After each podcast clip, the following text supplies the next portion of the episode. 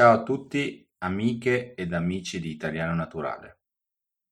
Il podcast di oggi si chiama Rompere il ghiaccio. Spieghiamo l'espressione.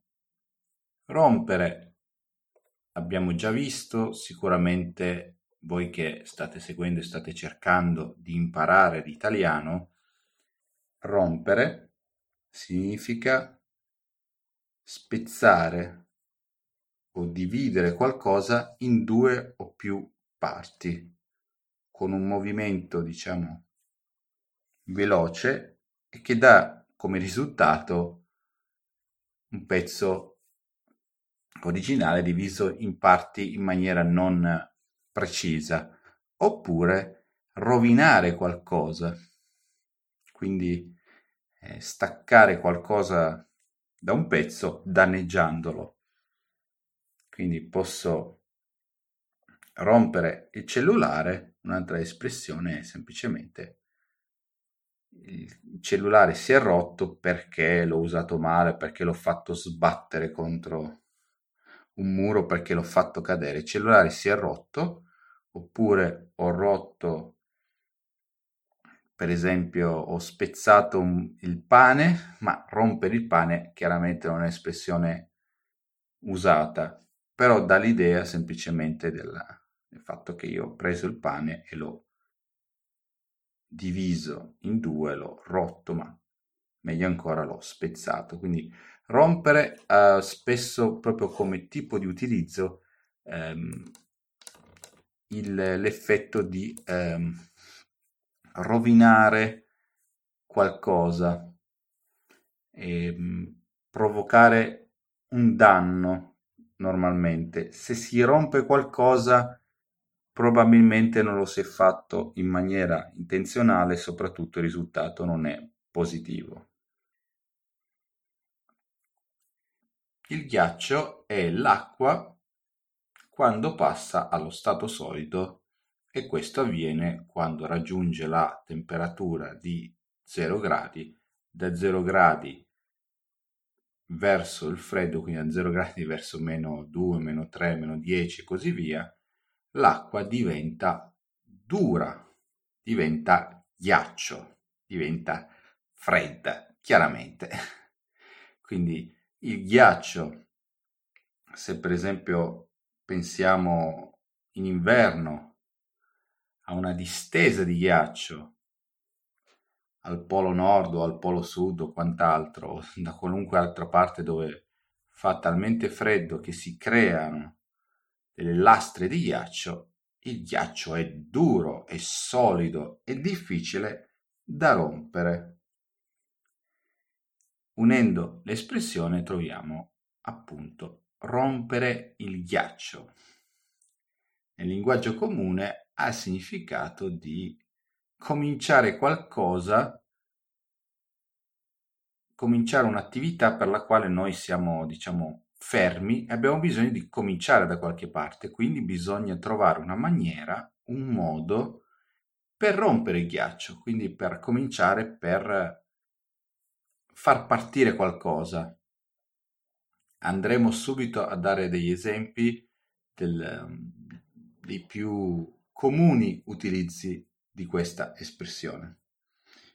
Immaginiamo per esempio un giornalista televisivo o addirittura un grande presentatore che una serata, immaginiamo non so la finale dei mondiali di calcio, prima dell'inizio della partita, quindi dove c'è, immaginiamo, una presentazione della serata che per i fan, per diciamo gli appassionati di calcio è la serata più importante, lui si presenta dicendo: signore e signori, andiamo a presentare le squadre più forti del mondo.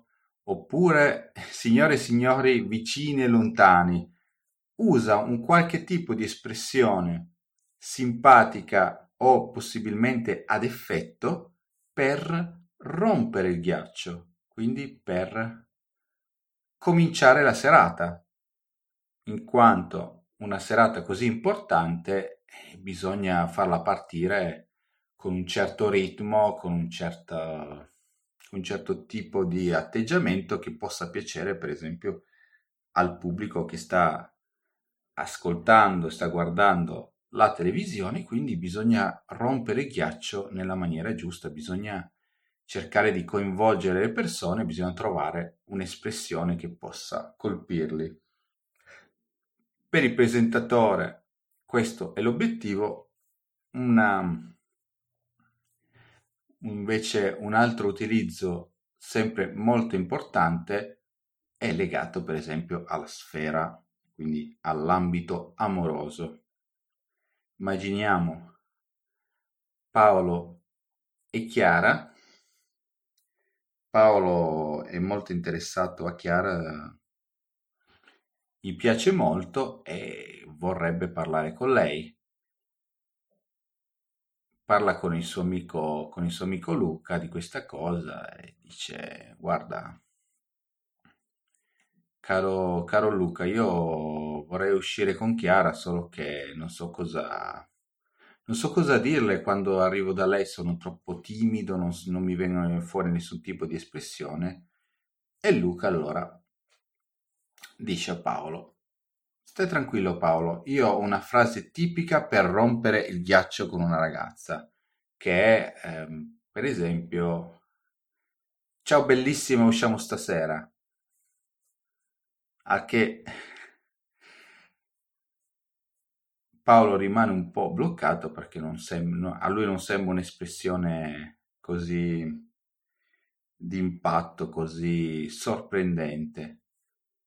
Ma Luca ripete a Paolo: tu stai tranquillo, l'importante non è solo quello che dici, ma è come lo dici. Sii deciso e dimostra che sei veramente interessato a lei. Così il giorno dopo Paolo, invece di essere pensieroso, va diretto con questa frase: ciao bellissimo, usciamo stasera. E Chiara e dice: mi dispiace, ho un impegno. Questo è un esempio classico. Rompere il ghiaccio con una ragazza, o ormai anche al giorno d'oggi, anche una ragazza cerca di rompere il ghiaccio per uscire con un ragazzo, non è facile, perché bisogna trovare qualche modo giusto per